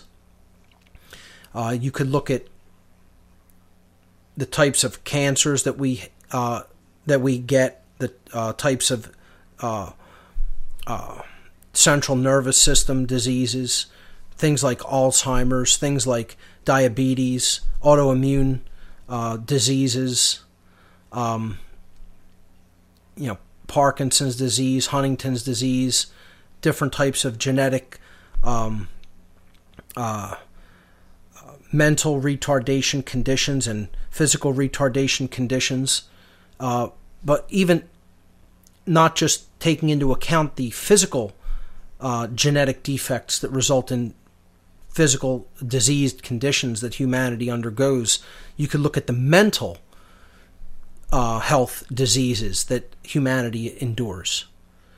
And the first one that we need to take a look at is primary psychopathy, which we've talked about extensively here on this radio show in past shows.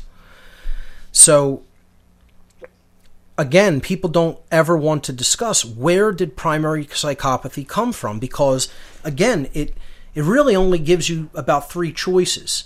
Well, either God did it, the creator of the universe gave humanity a small portion uh, of the total amount of human beings on this planet primary psychopathy so that they could torment the rest of the species it just god likes to make things like this in uh, you know the beings that he creates just to endlessly torment them so that they have to live on a on a planet with interspecies predators preying upon their own kind i don't think the god of creation does that personally i mean uh, no God of creation that I consider uh, worth his salt, so to speak, is going to do things like that. But there are there are idiots out there that think that that's what God produces. That's what nature, that's what creation, that's what the universe, that's what the underlying force of intelligence and everything produces. It produces completely screwed up stuff.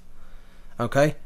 To, to me, that's a total poisoned, absolutely ridiculous worldview that, you know, is is just it it tells me already the condition that you are in as far as I'm concerned. If if people think that that that's what God does, that that the the the being that creates everything and creates, you know, proportion and harmony and flow and order, okay? And things working the way that they should be working in balance in nature.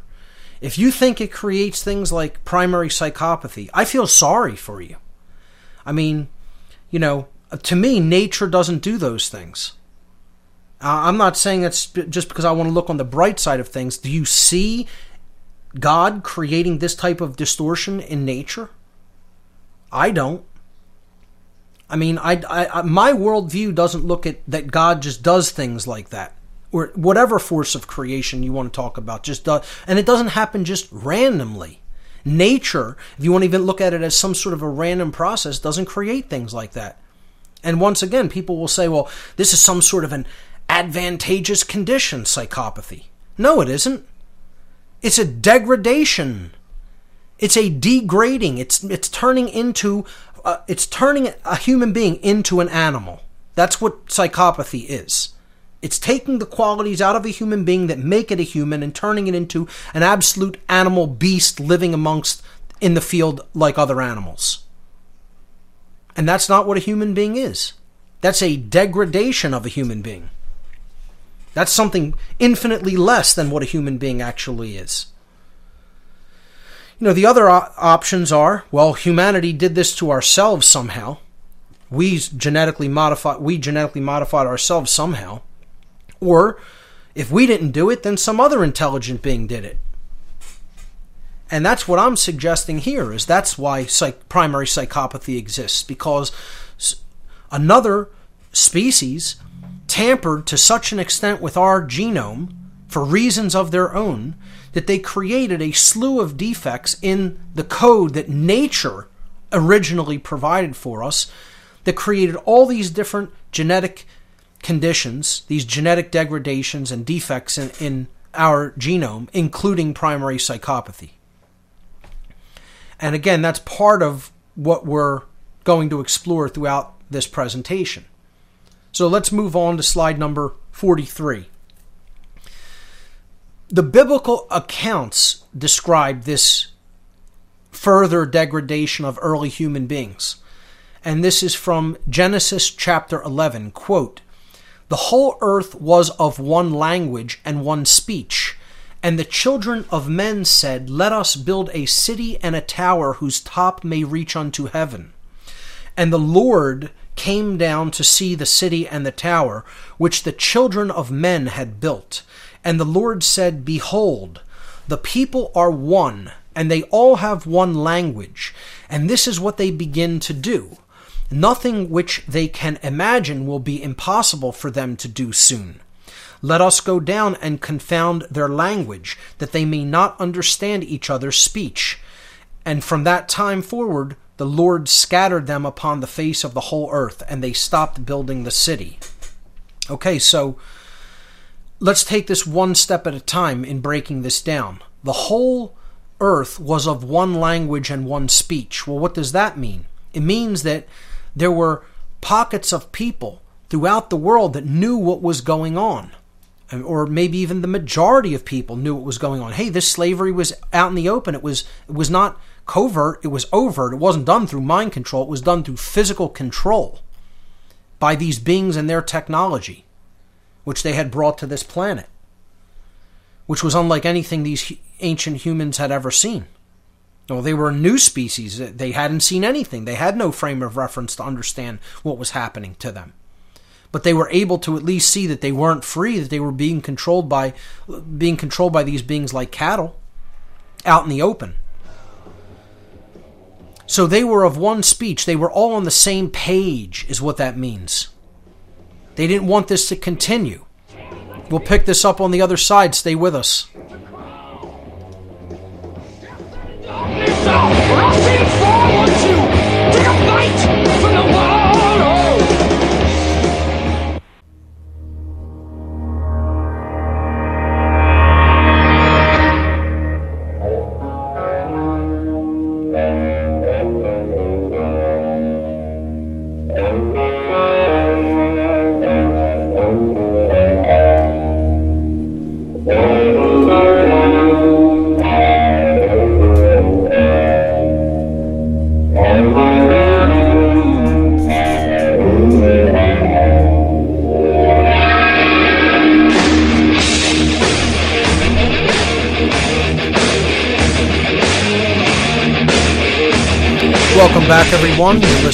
What on Earth is Happening. I'm your host, Mark Passio. My website, whatonearthishappening.com.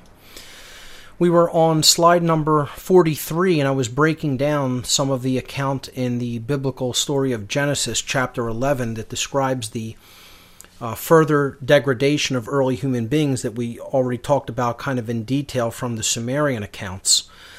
And uh, uh, when it says that the whole earth was of one language and speech, it means that the human beings were united on the same page regarding their enslavement and how they were opposed to it.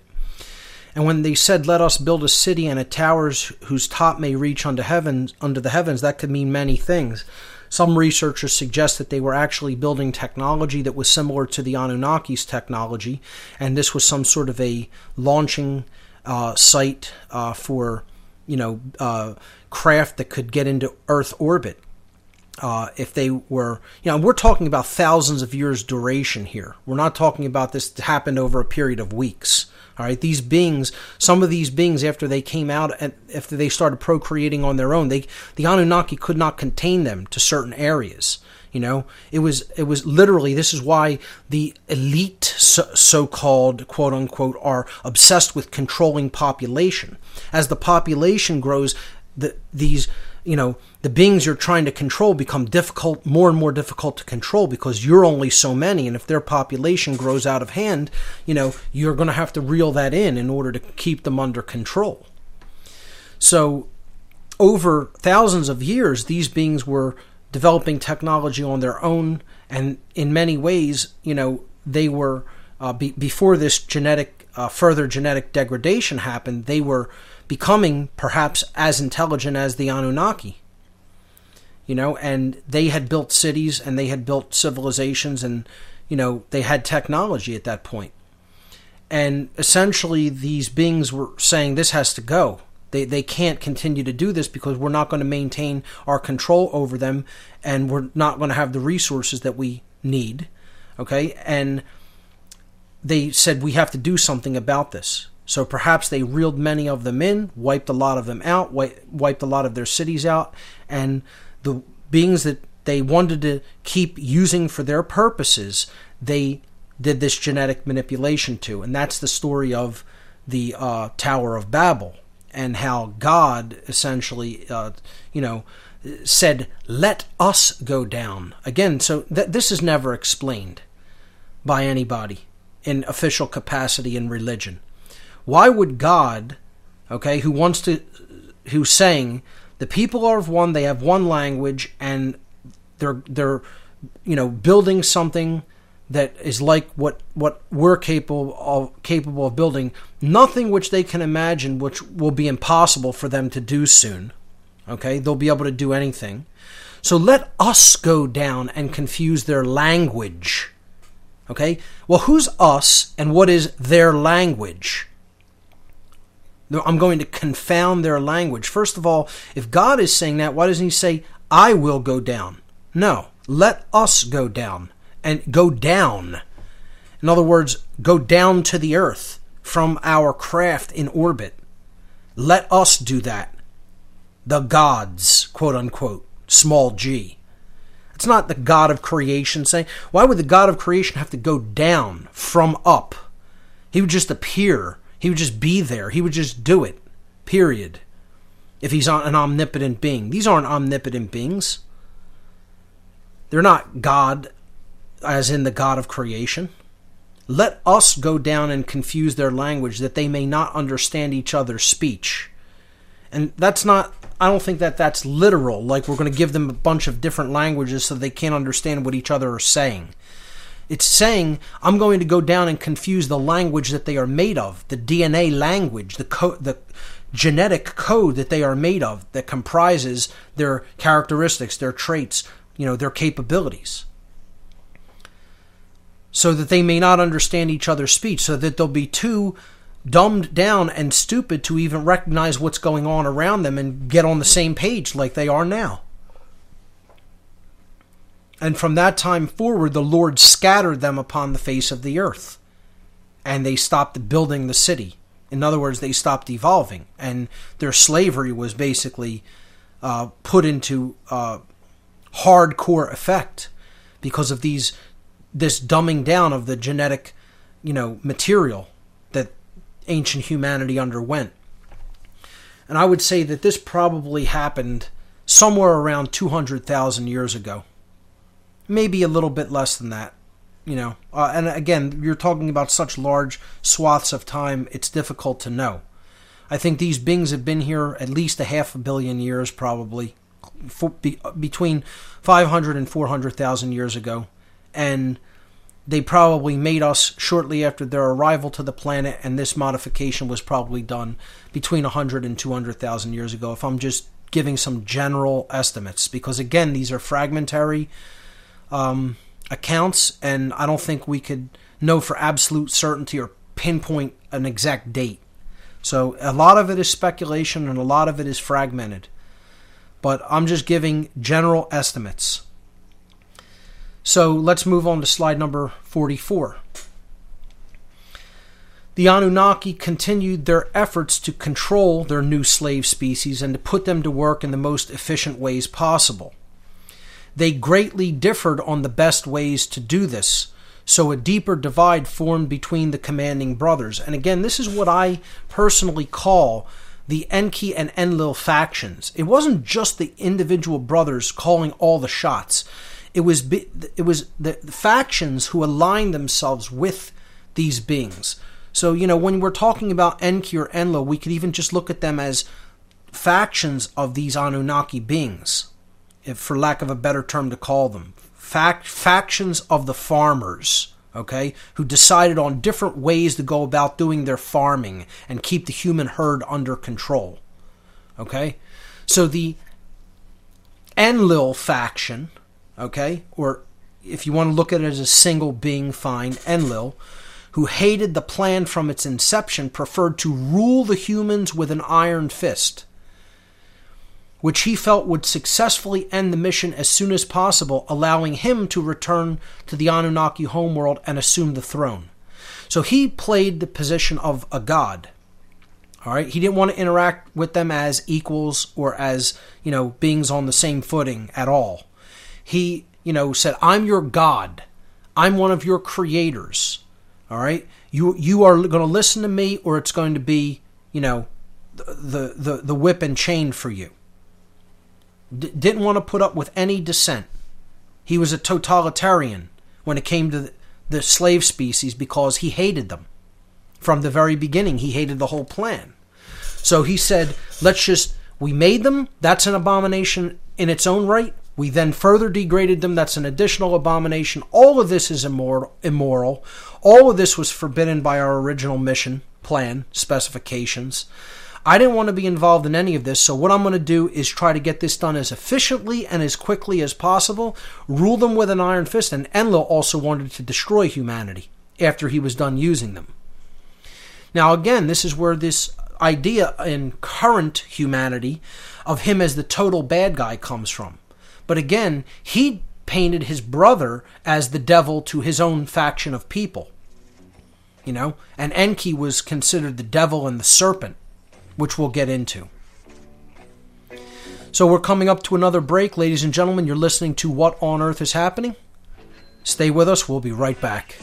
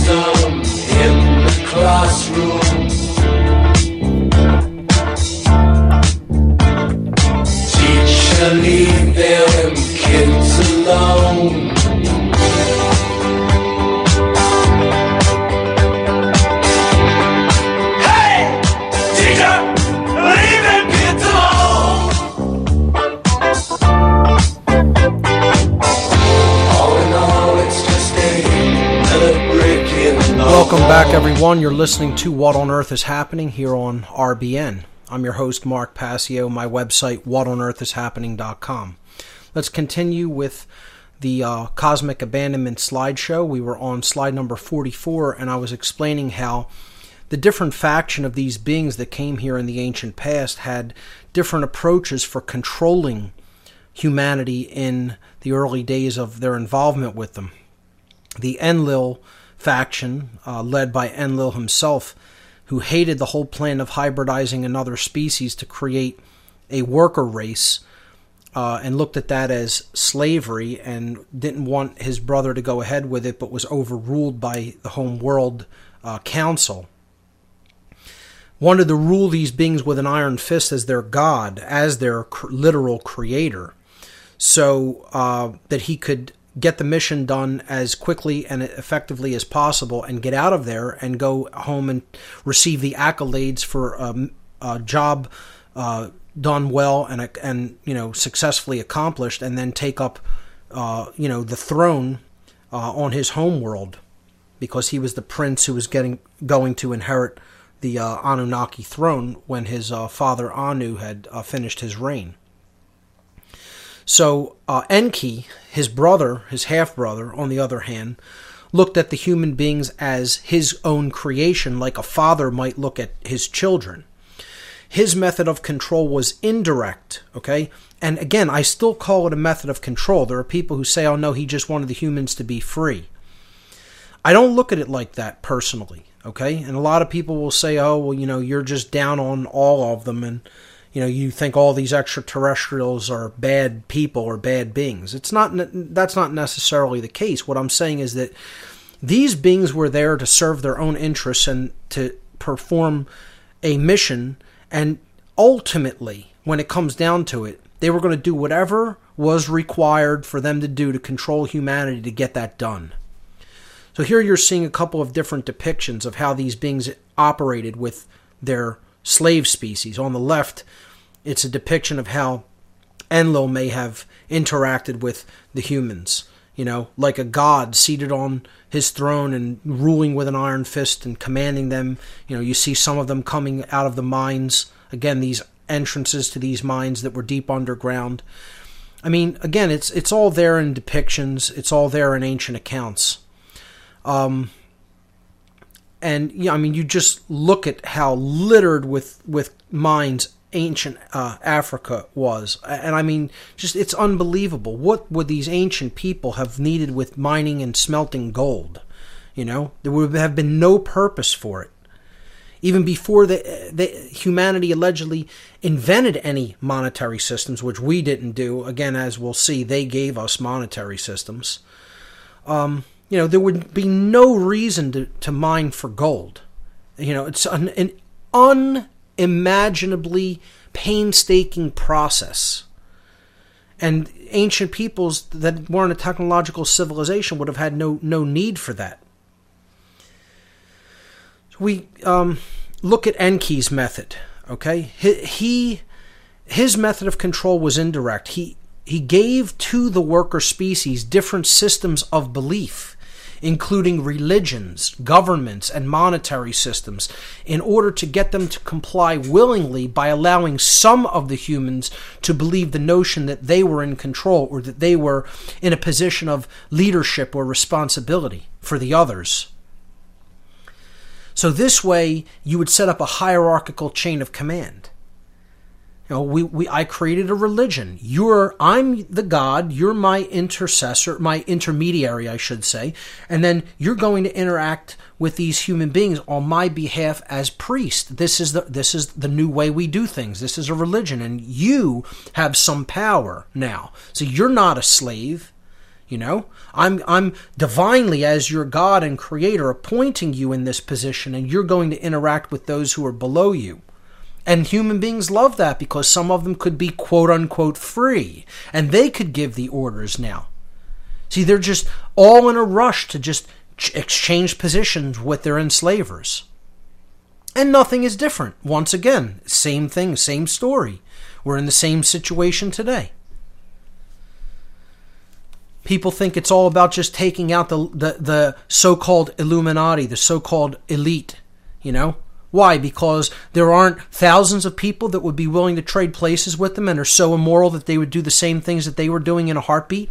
It isn't about changing the way all of us think. It isn't about taking down corrupt and immoral institutions that don't serve us. No, no, we need to leave those systems in place. And, and somehow we're magically going to be free. Yeah, okay. Mm hmm. Yeah, you keep believing that you can keep your hand in a pot of boiling water and not get burned, or nothing's going to happen to it. I can keep my hand directly over this fire for as long as I feel like it, and it'll be fine. You know, that's that's the same thing. It's it's just as ridiculous as saying something like that. So, Enki, people want to prop this being or this faction of beings up as somehow the enlighteners of humanity, like illuminators, and you know, and it is true. He started what you might call mystery school traditions. He started um, uh, attempting to teach humanity in their ways and give them different, you know, traditions and give them different uh, uh, some technologies. You know, you see him here giving humanity something that seems to be some sort of a energy device or technology. Um, you know, he put positioned himself as the benevolent ruler, and this is just a all this is is a situation of good cop, bad cop. You know, so one one side looks like he's the good guy, and one side looks like, oh, that's the the bad alternative. You don't want him, so you might as well get on board with what this guy is doing. You know, that's all it was. It, it's again Enki putting these systems of control, covert control, into place in the form of religion, government, and money. The same things we're, we're battling against today. These institutions that allowed the these ancient beings that came from elsewhere to control this planet effectively and run it like an efficient farm without having to exercise total covert control over their slaves who did not want to be enslaved. And doing it this way ensured if you're controlling the mind, that's epigenetically controlling the underlying DNA that you don't want cropping back up. They were afraid of this innate human DNA that had capabilities, probably that had capabilities that would have even outstripped theirs if allowed to its own devices. And they don't want that they don't want that occurring. So they have to put all these mind control systems into place. And these are the beings who invented the monetary system. Let me just make that absolutely abundantly clear. Human beings did not use money before these Anunnaki factions gave them this system of belief called money so that they could interoperate with each other for goods and services as slaves on the land. Okay? They were the one, these Anunnaki beings are the ones who actually invented the original monetary systems that humanity put into use.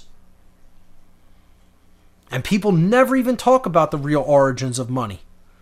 You know, they want to talk about, oh, it's just some invention that was come up with eh, during the Crusades, you know, and, and the Templars became the first international bankers. You know, it's eh, or, or goldsmiths, you know, that put gold on deposit because that's what people were using as money. Well, yeah, they were using gold as money. People never ask, well, where did that practice come from? Okay, you could talk about the origins of paper money and banks and fractional reserve lending until you're blue in the face. Where did the use of gold for money originally stem from? It was already in full swing at the time of the Sumerian civilization. So, where did they get it from? It's because these beings valued gold so much. because of their innate reasons for wanting it. Their their in, the reasons for wanting it and their perceived their intrinsic value, what they ascribe to gold as intrinsic value for reasons we don't even really fully understand and can only speculate about.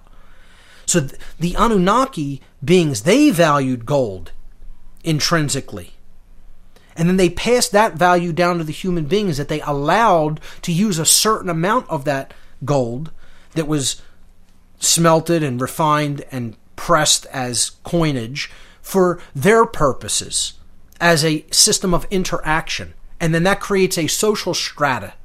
You know, th- this is what they were trying to do. They were trying to create social strata and hierarchy among these beings so that they would be easier to control. And some of them would see themselves as, I'm a leader of these other people.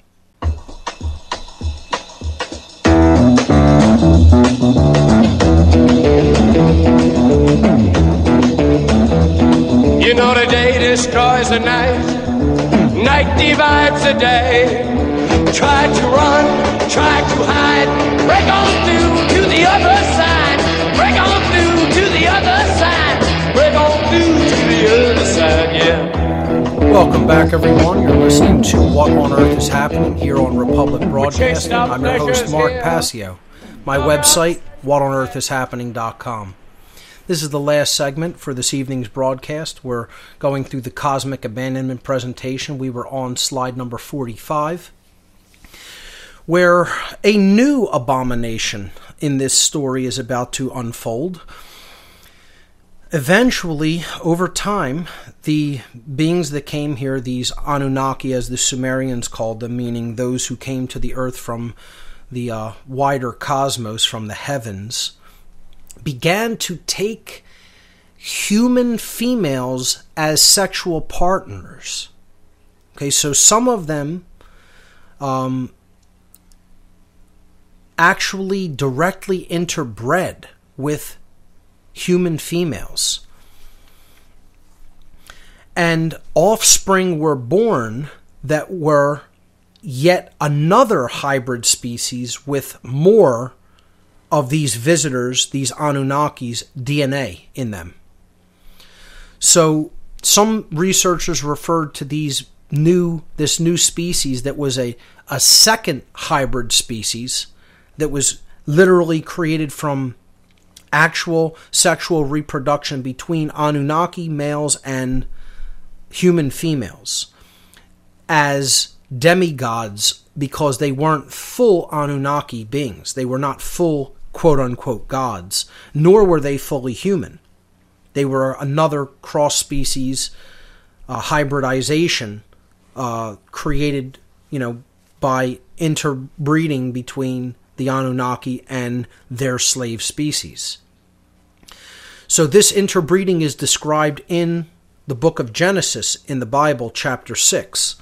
Quote, And it came to pass when men began to multiply on the face of the earth, and daughters were born unto them, that the sons of God saw the daughters of men were beautiful.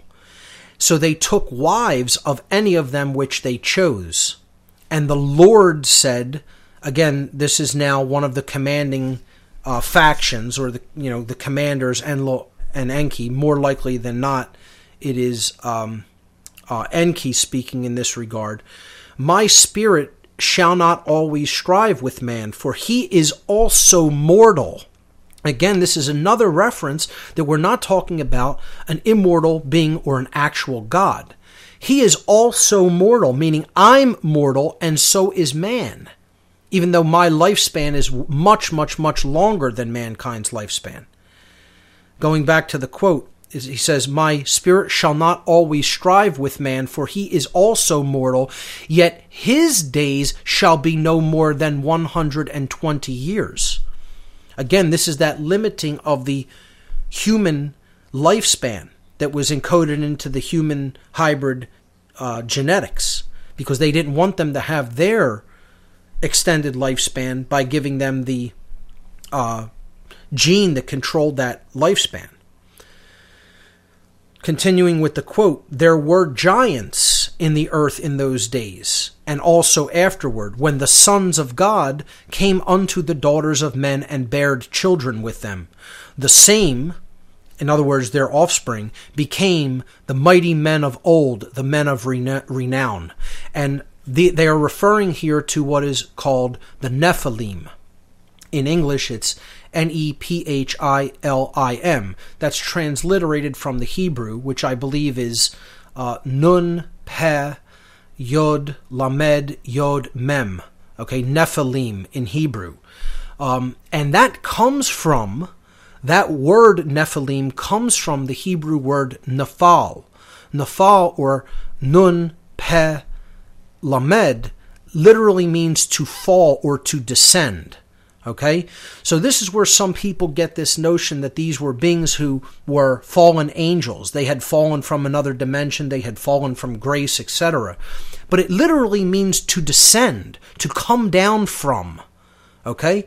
And these were beings that they had come down from the original genetic purity of the Anunnaki, and through this um, interbreeding process, had become a hybrid and not a purebred, but had become a cross between Anunnaki and human, and hence they were fallen from, were seen as fallen from their original genetic purity by probably both the gods and the humans, and therefore they were called demigods or giants, you know, because they weren't as large as the Anunnaki and nor were they as small as the humans.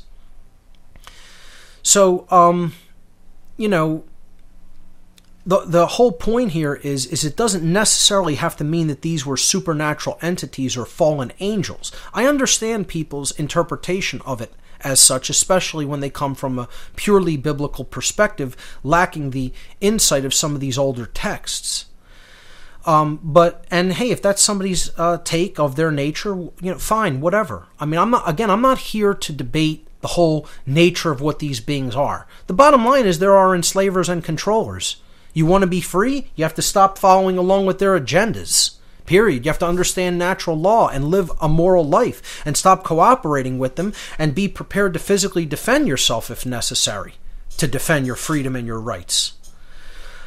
That's what it all ultimately comes down to, regardless of who's controlling us or what their nature is. I don't care if their nature is another human being. I don't care if it's a, a, a flesh and blood being from elsewhere. I don't care if it's interdimensional or if it's demonic. It doesn't make a difference what their nature is. Their methodologies are the same, and us waking up to that methodology works the same way, and stop going, stopping going along with their agenda works the same way. So, you know, people can have their beliefs about what their nature is, and if that fits in with uh, one religion or another, I personally could care less. All right? I'm trying to tell the general overarching story of what happened here so that we can understand our origins and what we're going to have to do to overcome this condition. All right? That's the most important part of it. So, um, my that's my take on the Nephilim, and I think that these beings were left here. I do think that they did did not leave with the original Anunnaki. Okay, because this was another abomination, another thing that wasn't supposed to happen. And they're they're it would have been so frowned upon on their home world. They didn't even want it known that this had happened. These beings were not allowed to go back home with them. And again, that's another reason why they were called fallen because they couldn't go back up. They couldn't ascend off world and go back with the original Anunnaki when they when the vast majority of them took off. And again, I don't want to say all of them left because there's a very strong possibility that there were some of them that remained to oversee what was happening on this planet. And that was much later on because there was other events that took place after this which we're going to get to. So uh, let's just for now move on to slide number 46, and uh, we can get into some of those other details later. While interbreeding with the new slave species was forbidden by the mission plan, the Anunnaki used this interbreeding and the, the, the byproduct of these Nephilim or demigod beings to their advantage by placing these demigod offspring into positions of royalty and authority on earth. So they had set up some of these governmental structures and religion like structures, but now they can put these people in there as their middlemen because now they really didn't look like human beings. This would allow this system of covert control to work even more effectively because these beings looked more like the gods. They could st- take a step back, not have to control these beings directly. They're setting up these systems of mind control and obedience and worship to these beings, these demigod beings, as gods. Okay, and saying they're the inter- they're the divinely appointed intermediaries between the humans and the other gods. Okay, and these beings essentially were just worshipped as gods, as the, the, the kings of, of the earth, the kings of their religion. And their rule was unquestioned and unchallenged, and that allowed them to put these beings to work, to put all the humans to work as efficiently as possible for the Anunnaki farmers that were controlling the whole operation. We're going to pick up from there next week, folks. A whole lot more occulted material to come on the story of ancient human origins. That's all the time we have for this week. Remember, there's only two mistakes you could ever make on the path to truth not starting and not going all the way. Thanks for listening. We'll see you right here next week. Bye.